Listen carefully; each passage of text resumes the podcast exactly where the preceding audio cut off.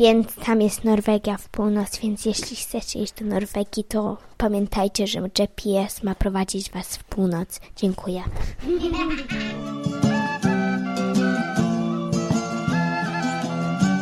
Witam Was w 32 odcinku podcastu Historia Polski dla dzieci oraz według dzieci.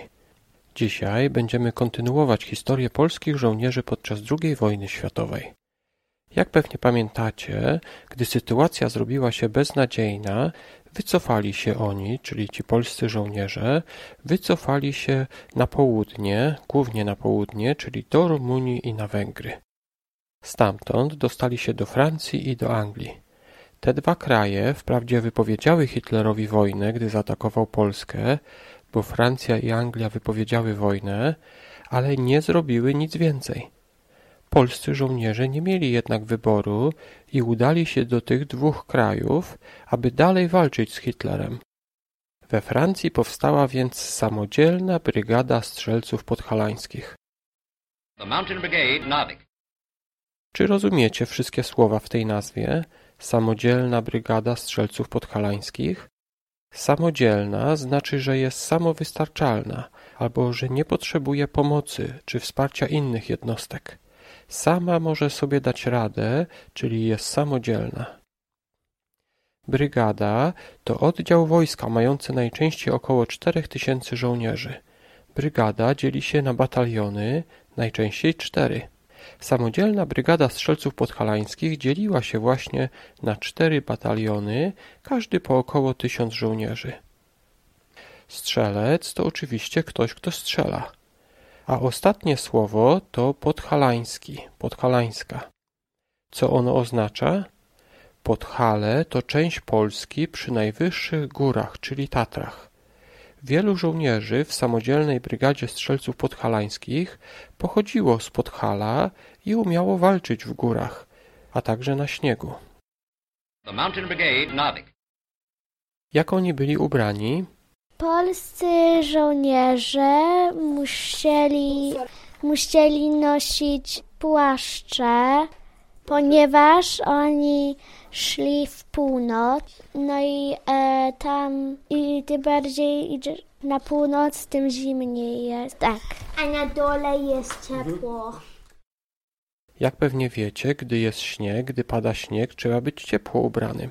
Tak więc ci żołnierze mieli peleryny, aby nie było im zimno, a na buty zawijali sobie białe skarpety narciarskie. We Francji przygotowano tych żołnierzy do walki. Nie wiedzieli oni, gdzie zostaną wysłani.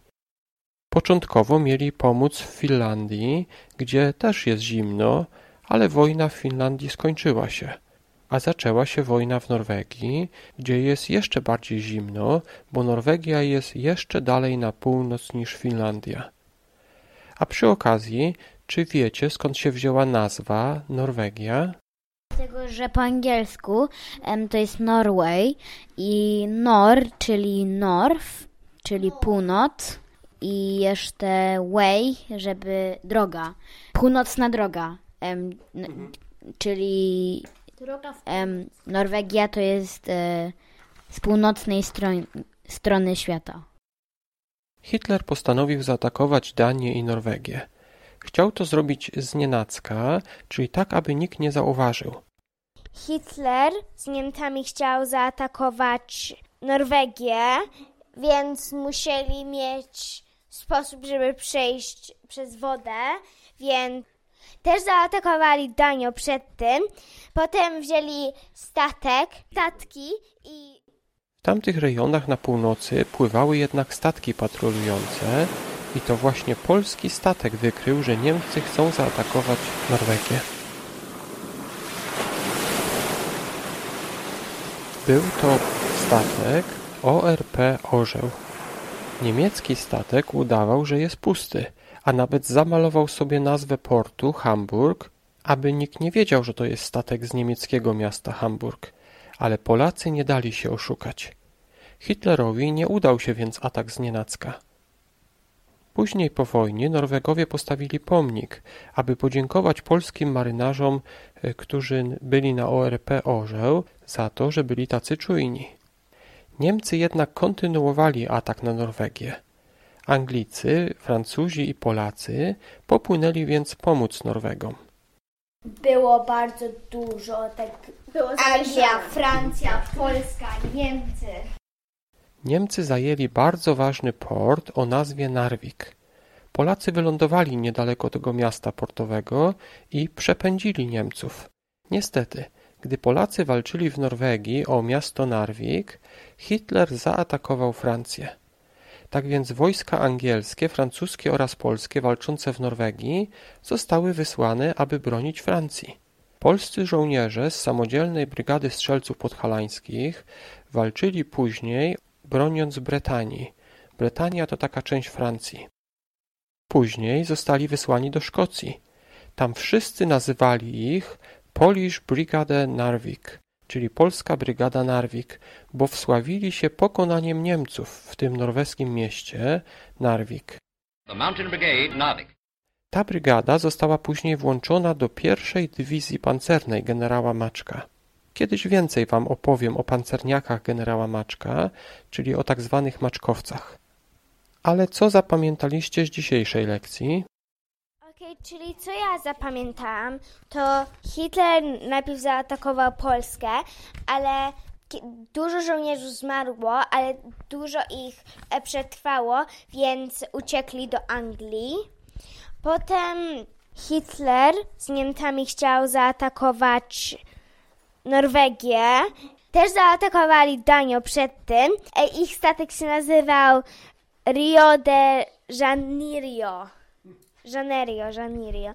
I um, potem ich zaatakowali, ale o, Narvik, en, Polska wzięła ten kawałek, więc um, zepnie, zep, zepchnęli Niemcy z Francja też, więc po, a potem Hitler zdecydował, że Francja jest wolna, więc poszedł tam i wziął bardzo dużo Francji, ale odzyskali tą Francję i chyba powiedziałam wszystko, ale co zapamiętam.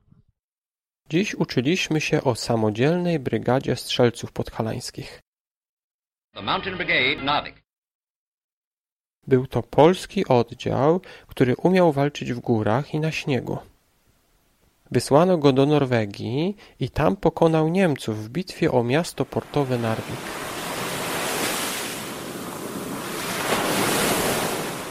I to by było na tyle na dzisiaj. Bardzo dziękuję Wam za wysłuchanie.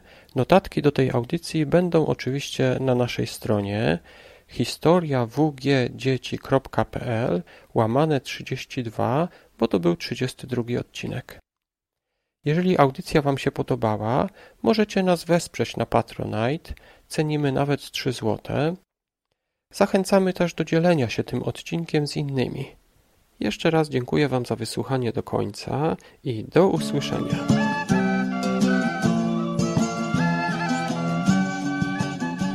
Pierw Polacy wygrali, ale potem w tym czasie Hitler zaatakował Francję.